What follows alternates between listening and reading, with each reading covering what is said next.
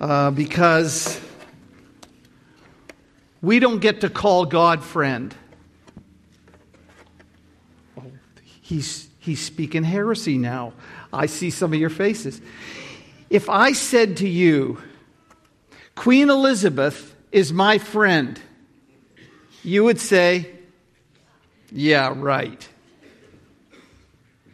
It would be by her invitation. I have no access to her, right? It's like me saying, I am God's friend. No, no, God says, You're my friend. The reciprocal relation comes back. And, and so uh, just, just a little, a little point there. Isn't that not, is that not an incredible statement? God Almighty, the creator of the universe, the one who directs all of history, has said, Kevin is my friend. What a, what a, what a great blessing that is. Well, last week, uh, if, if you weren't with us, and I, and I see uh, a lot of family members, and just again, a very special welcome to you. We're so honored that you're here and that you're, you, you've taken time to come and support family. Um, last week, we, we've been talking about David in the Bible, the greatest king in the Old Testament.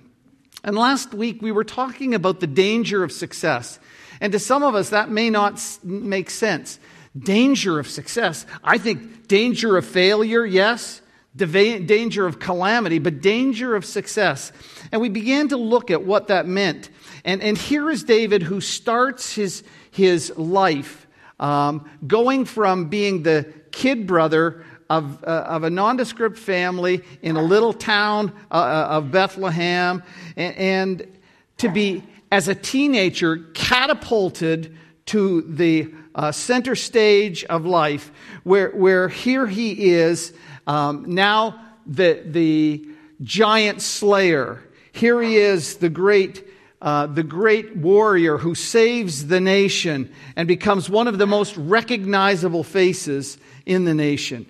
He has every, everything he does is, does is successful. And, and, and that may sound good to you, but that's not going to help a teenager grow into the role of being king. And so God chose to use instead a, uh, in the middle of this dazzling success, he's going to take the king who's going to be jealous of him, who's going to hate him, who's going to be angry about him, who's going to want to kill him. And God is going to take and mold the life of David and prepare him for the kingship. And it's going to take years of trouble and agony and running for his life and being a fugitive.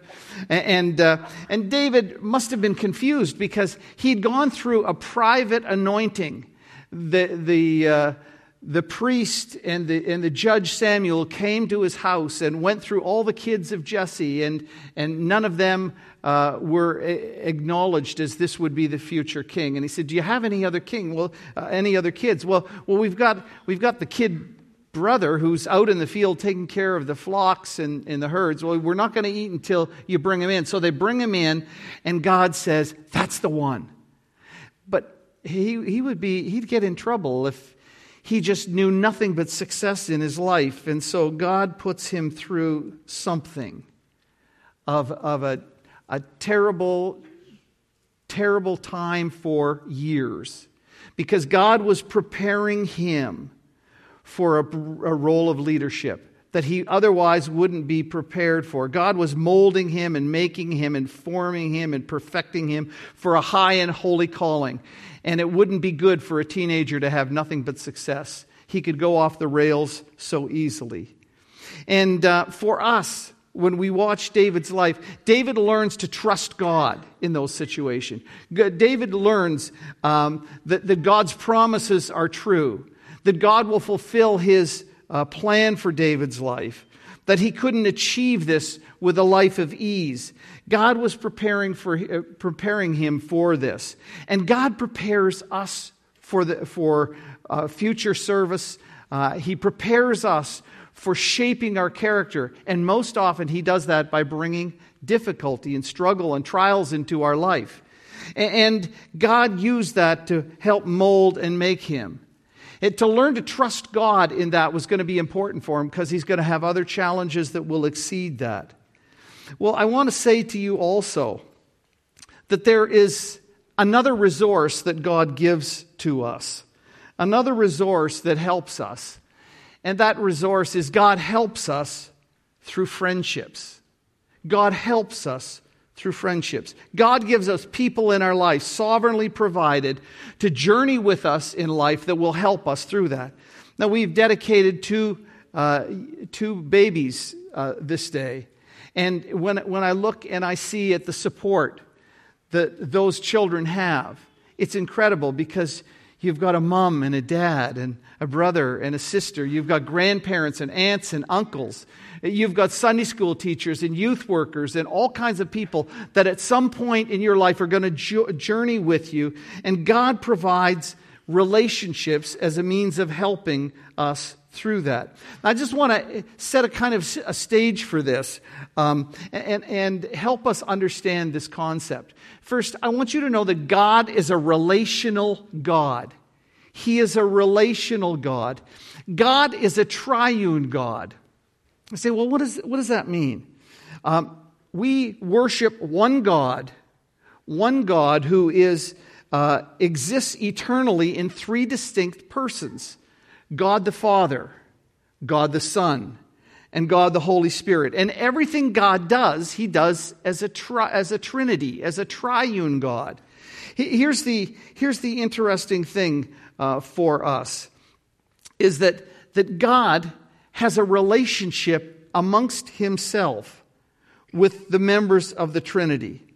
And everything he does, he does by virtue of uh, being Father, Son, and Holy Spirit. Let me give you an example. The very first uh, verse in the Bible is In the beginning, God created the heavens and the earth. So God created. But in the second verse, we're told that, that the Spirit, excuse me, that the Spirit was hovering over the face of the deep.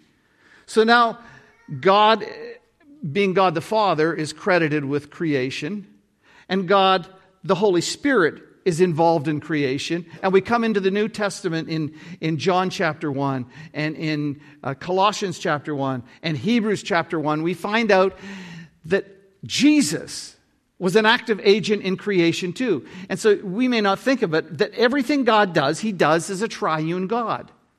Our worship is to God the Father and God the Son in the power of the Holy Spirit. Everything we do, uh, our salvation is God the Father planned it. The Son came to, to uh, dwell on earth and to provide uh, forgiveness through his act of sacrifice on the cross. And the Holy Spirit opens our eyes and understanding to make it, to make it uh, us aware and to draw us to himself. And so God is a relational God. Um, Jesus would say in John 10 that the Father is in me and I'm in the Father. And they have this incredible relationship uh, with the Holy Spirit as well. In John chapter 16, he says this The Spirit brings glory to the Son, and all that belongs to the Father is mine. And the Holy Spirit will take from me and make it known to you. And so we see that there's this beautiful dance uh, among the Godhead this relationship of love and harmony and mutuality, and, and, and, uh, and, and they function together. Well, guess what? We were created in the image and the likeness of God, who is our model relationally. It says this in Genesis 1 God said, Let us make mankind in our image and in our likeness, so that they may rule over the fish of the sea and the birds in the sky, over the livestock and all the wild animals, and over all the creatures that move along the ground. So God created mankind in his own image. In the image of God, he created them, male and female, he created them. So God, the triune God,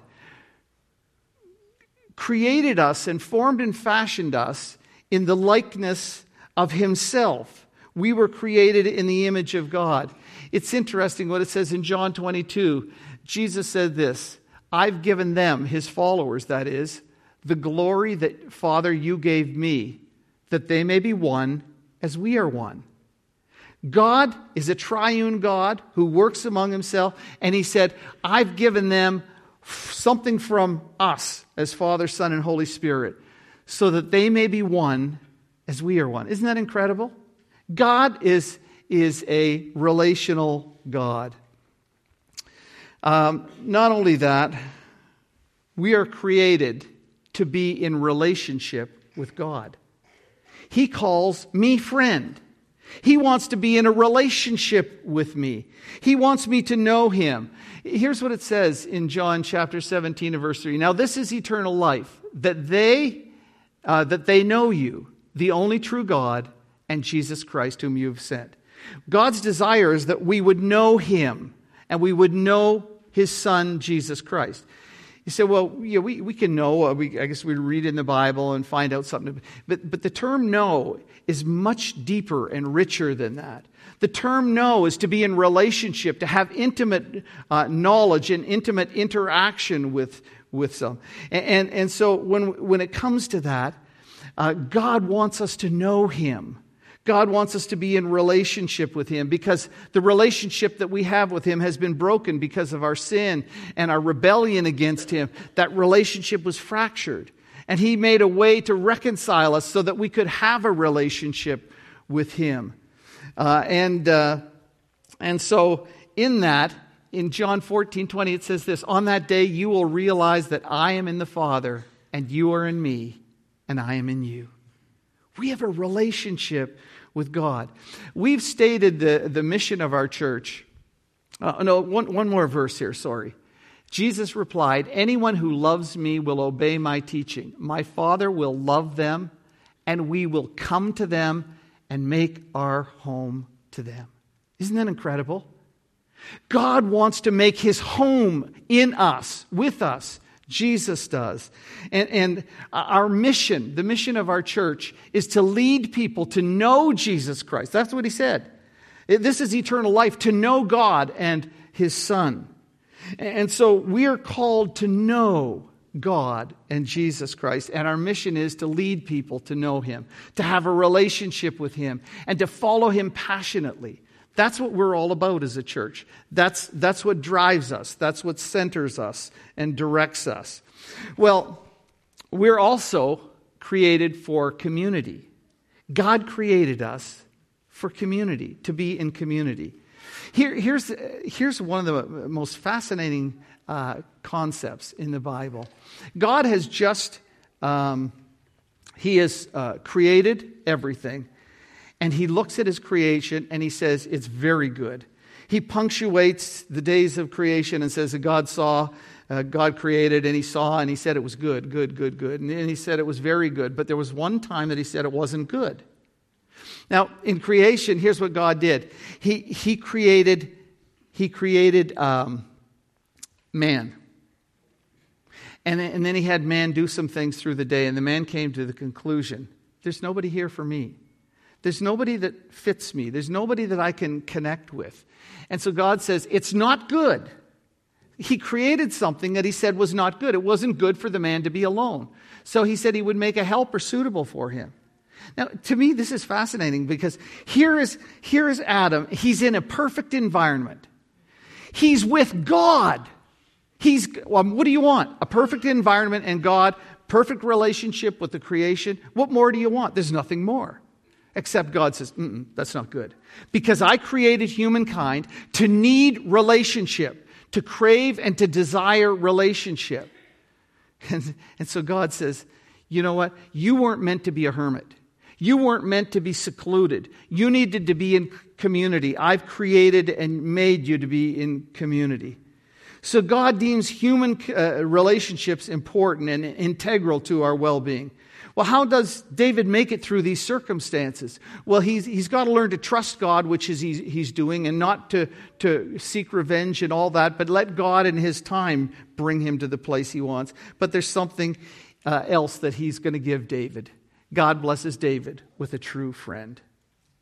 He gave him a friend. He said, I'm going to give someone that's going to help you through this journey of life. On the, heels, on the heels of David's great victory over Goliath and the, and the Philistines, these two guys meet. And here's what it sounds like. After David had finished talking with Saul, that Goliath has just been uh, killed, Jonathan became one in spirit with David, and he loved him as himself. From that day, Saul kept David with him and did not let him return to his home, uh, to his family. And Jonathan made a covenant with David because he loved him as uh, himself. Jonathan took off the robe he was wearing and gave it to David, along with his tunic and even his sword and his bow and his belt. Here, here at, at the beginning of their relationship, now he meets David, this kid that was called from doing from caring for the sheep. This kid who goes out with nothing but a slingshot against a nine and a half foot uh, giant who is is decked from head to toe in uh, in armor. And uh, after this, the king's son meets David, and it was just like this instant bond between the two of them. Uh, and, and David is uh, distraught at times. He's needing encouragement. He's needing practical help. He's needing someone in his corner. He's needing somebody to walk with him. And, and he needs a friend.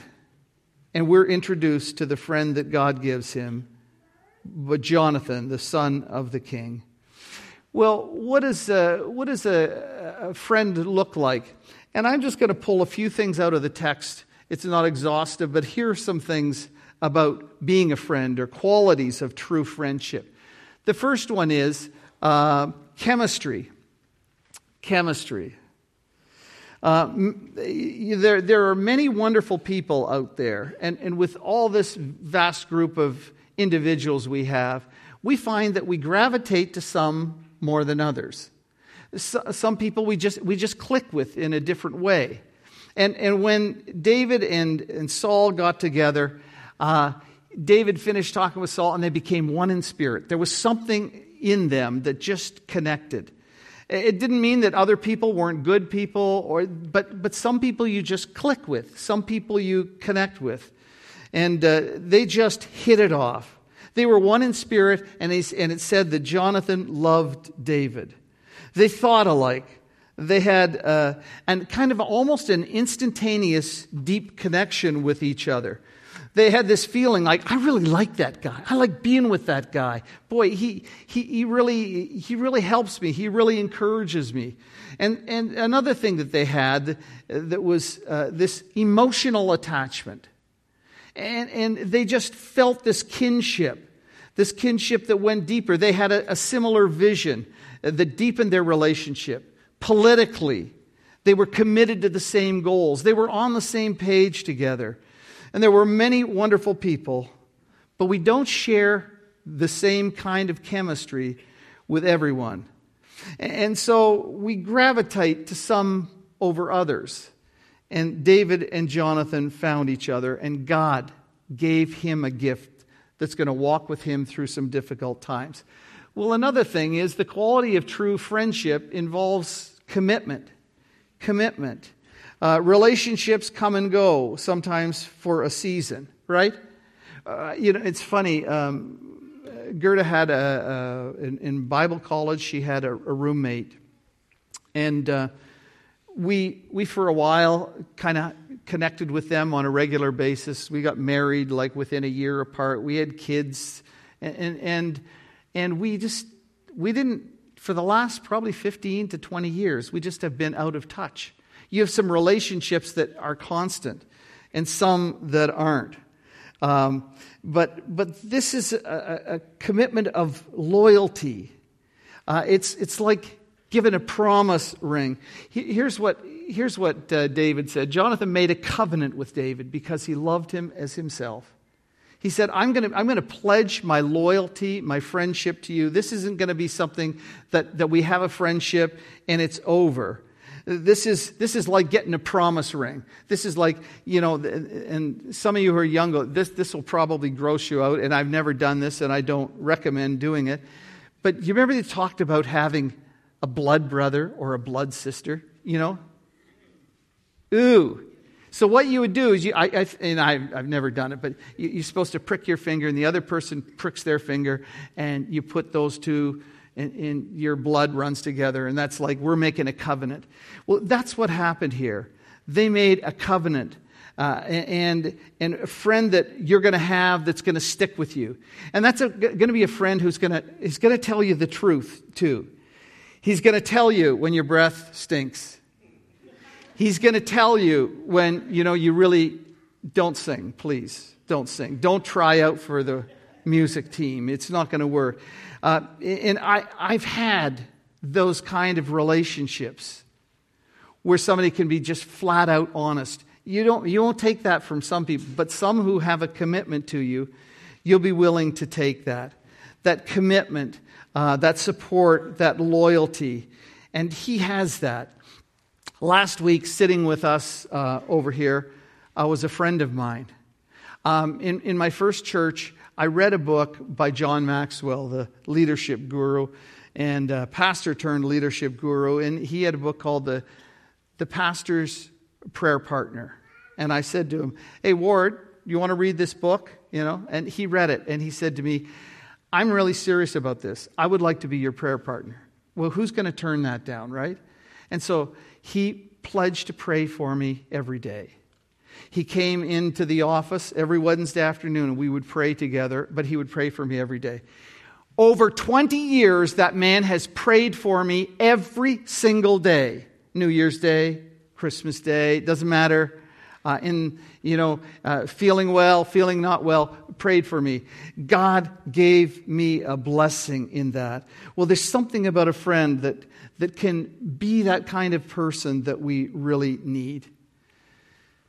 Jonathan said to David, Whatever you want me to do, I'll do it for you. I am committed to you. I'm in this for the long haul. And uh, let me just skip ahead here. Another thing that, that we see in this is a friend is somebody who can be an advocate for you. Advocacy. Sometimes we need somebody to, to stick up for us, to defend us, to tell the truth, to plead our case. I remember at one point somebody had said something uh, that was uh, false about me, made a kind of an accusation, and it was false. And uh, it, was, wasn't the kind of thing that I felt I could defend myself. But people who knew me and understood me came to my defense and advocated on behalf of me. You ever been falsely accused? You ever, you ever need somebody who say, you know, that he wouldn't do that. That is, he, he did not do that. Somebody who will stand with you. Somebody when, when uh, things are going tough. Well, David had that. And uh, here's what it looked like Saul told his son Jonathan and all the attendants to kill David. Okay, this is your best friend, your, buzz, your bosom buddy. This, and, and he's telling any, anybody, kill this guy. But Don, Jonathan had taken a liking to David and warned him, My father is looking for a chance to kill you.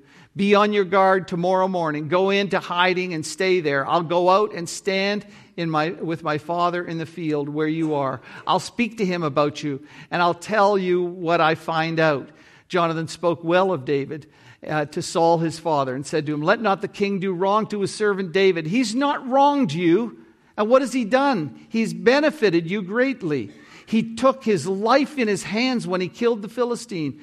The Lord won a great victory for all Israel, and you saw it and you were glad. Why then would you do wrong to an innocent man like David, killing him for no reason? And Saul listened to Jonathan and took this oath As surely as the Lord lives, David will not be put to death. So Jonathan called David and told him the whole conversation he brought him to Saul, and David was with Saul as before. Sadly, Saul didn't keep his word on that. But somebody who would stand up, somebody who would say, Look at, David's not that kind of person. Well, the last thing that, just to look at, the quality of friendship, is self sacrifice. It, it's one thing uh, to, to uh, love a person as yourself. I mean, that's what he said. He said he loved David as himself. He was committed to him in this association with David. Uh, but he, right off the bat, he shows a deference for David. Look what he, look what he, he does. Jonathan uh, takes off his robe he was wearing and gave it to David, along with his tunic and even his sword and his bow and his belt. What he did was strip down and give everything to David. What was he doing? He was the crown prince. He was the next king of Israel. And, and, and uh, Jonathan says, You're going to be king, and I will defer to you, and I will give you uh, the, the vestiges of what would be for me my kingship. and, and you take that and you and because i'm committed to you. It was like transferring his rights and his privileges. Uh, and, and uh, jonathan uh, was willing to give up his throne for david. It's interesting what he says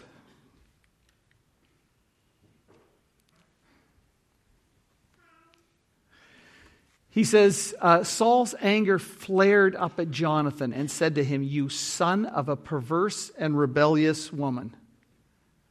Don't I know that you have sided with the son of Jesse your, to your own shame and the shame of your mother who bore you? As long as the son of Jesse lives on this earth, neither you nor your kingdom will be established. Now send someone to bring him here, for he must die.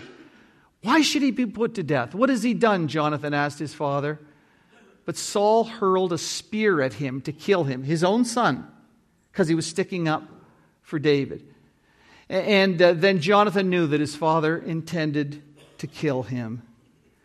David, he's, he's willing to take a spear through him. He's willing to die for David. He's willing to be that kind of person. And he defers to him. Don't be afraid. He says, My father Saul will not lay a hand on you. You'll be king over Israel, and I'll be second to you. Even my father Saul knows this. And the two of them made a covenant before the Lord. Then Jonathan went home, but David remained at Horesh. David says, You know what? You're going to be king, and I support that. I will stand with you in that. And so here we are. Um, and, and here's, uh, here is, to my mind, the best statement of what Christian friendship is to be about. Ultimately, Christian sh- friendship is friendship to help others find strength in God. Uh, David and Saul meet up. Jonathan went to David at Horesh, and what he did was help him find strength in God. You ever need somebody to help you find strength in God? You, you need somebody to come alongside you and help you when, when you don't know whether you can hang in with this Christian faith. You don't know whether you can go through what you, any more than what you're going through and it seems unbearable to you. And God puts somebody in your place who comes along and, and who helps you find strength in God.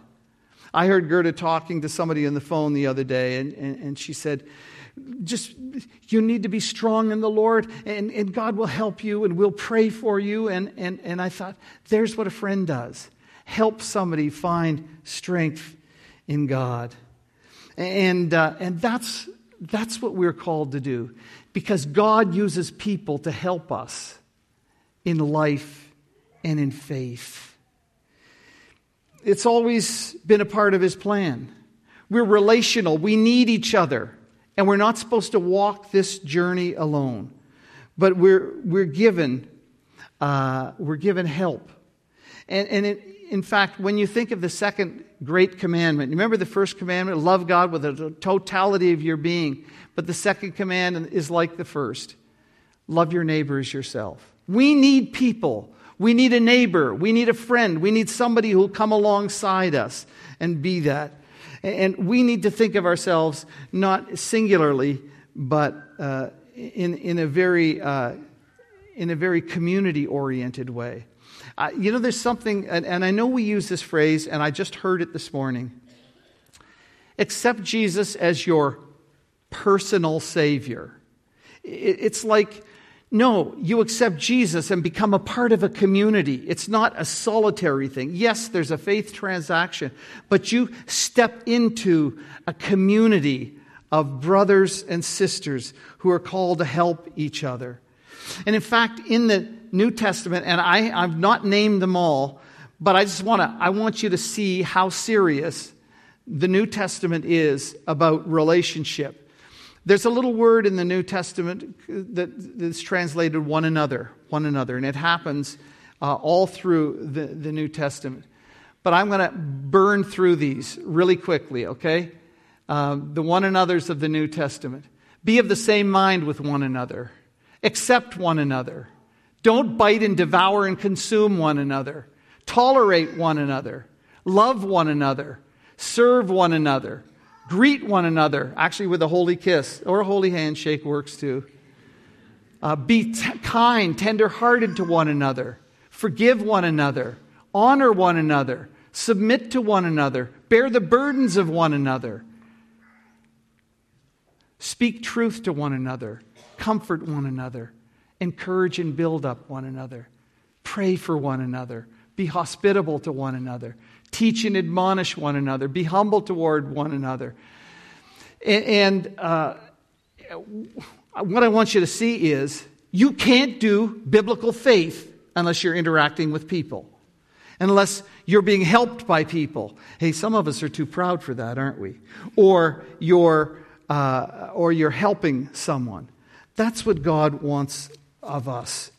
Um, Eugene Peterson, uh, I, I, found in a, a book of his a quote that just really was powerful.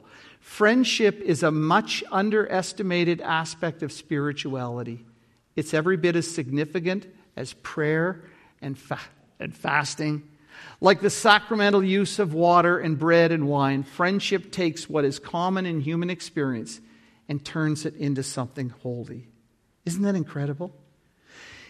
Friendship is as important as things like prayer and, and other spiritual disciplines where we come alongside and help and encourage each other. And you can't do faith without being involved with others. We need each other. We need, uh, and we're fooling ourselves if we think we can do it alone. Uh, we might come with a m- mindset that, that when we come to church, we come to church to receive. May I say to you, we not only come to church to receive, we come to church to give. We come to serve others. We come to look for somebody who's struggling, who needs encouragement, who needs help, and come alongside them and pray for them. We have people up here at the end of the service who will pray with you if you have a need, if you, if you need somebody to, to come alongside and pray with you. We need this mindset that we come to give. And let me say something um, about the frequency of attendance at service. See, now we've got we've got online, we've got all this stuff. And said, Well, why, why, why would I go to church? I mean, I can watch the service from my bed on the computer, right? You know why you come to church? And, and, and, and here's a disturbing uh, statistic for me. It, it's now considered if you come one and a half times a month to church. So one month you come once a month, and one month you may come twice. Um, that, that is called regular attendance. Uh, but, but what we do is we cheat ourselves and we cheat others because when we come together, something happens that doesn't happen the same way on the computer. And, and what we do is we come and we look out for one another. And we know that somebody's struggling. And we say, hey, why don't we go to lunch? Or, hey, we'll be praying for you. Or, can I help you with something? Can I? Can I? That's what it means. Uh, and, and God used that in David's life through very difficult service, uh, uh, circumstances to keep him going. That's why we have life groups, so we can connect with one another on a deeper, more intimate way. And, and our uh, vision is to touch our world through Jesus one life at a time, to be involved in helping and reaching out to others in their life. How many of you here are here because somebody reached out to help you at a point in your life? I am. I'm that person. I'm that person who, who, who uh, I, was, I was ready to quit. I was training for ministry. I'd gone on a torrid pace, and I was going into my last year. And I, I, had, I, I was uh, burnt out, I was fried, and I was ready to, to throw in the towel. In fact, it scared Gerda so much, she said, You need to talk to the doc. The doc was uh, Dr. Merle and, and uh, Ruth Estabrooks were an older ministry couple, retired. We adopted them to be parents and grandparents. And she said, You need to talk to Doc. Don't do anything till you talk to Doc. And I went and talked to Doc. And he sat down with the wisdom of an old man. He said, Oh, Kevin, he says, You're so close to the end, and God will do this, and we'll stand with you, and we'll pray with you. And, and he kept me. God used him in my life to keep me in that way. How many of you would not be followers of Jesus Christ today if you didn't have a friend who said who told you how much Jesus loved you and loved them and came alongside and counseled you and encouraged you and helped you. You know, 80 to 90% of people who become followers of Jesus do so because of the influence of a friend or a family member. And when we're struggling and we're, we're not sure where, where things are going, one of the most powerful ways that God works for us is to reach out through people, through a spouse, through parents, or grandparents, a Sunday school teacher, a youth worker, a friend, a teacher. God puts people in our life, and we need to be open to that. Let me ask you this question. I, I, feel really blessed because I have some guys in my life that I can talk pretty frankly and openly and honestly to who are friends, who could call me out. I, I feel blessed. You know what I feel sad for? People who don't have anybody that they've been able to do that with. Nobody that they can really open up and, and be honest and transparent and my prayer is for all of us that God would grant us the humility and the openness to risk that. You say, well, I see, I, I opened up to somebody once and they blabbered it out or they didn't hang with me. They, and so I, I just, I'm afraid to re engage. Let me encourage you. We all need to have people in our life, and, and we need friends. And, and I hope you come here to receive, to be a friend, and to, and to find a friend also to help you and, and, and to have God do something wonderful in your life. See, how we're going to make it, most of us, is God's going to put somebody in our pathway who's going to help us, and we will be blessed. And, and I want to encourage you in that way to open your life up to others for help for you and to help others. And God will use that in a powerful way to keep us going in the faith. That's his gift to us. Father, we come to you. In the name of Jesus, we thank you so much for what you did for David through a friend that stuck with him through thick and thin. What you did through uh, the encouragement and the advocacy and the commitment that he had and, and that self sacrifice. Father, may we be that kind of people. Thank you for Jesus Christ. We are a friend of God who becomes for us an advocate, who sacrificially loves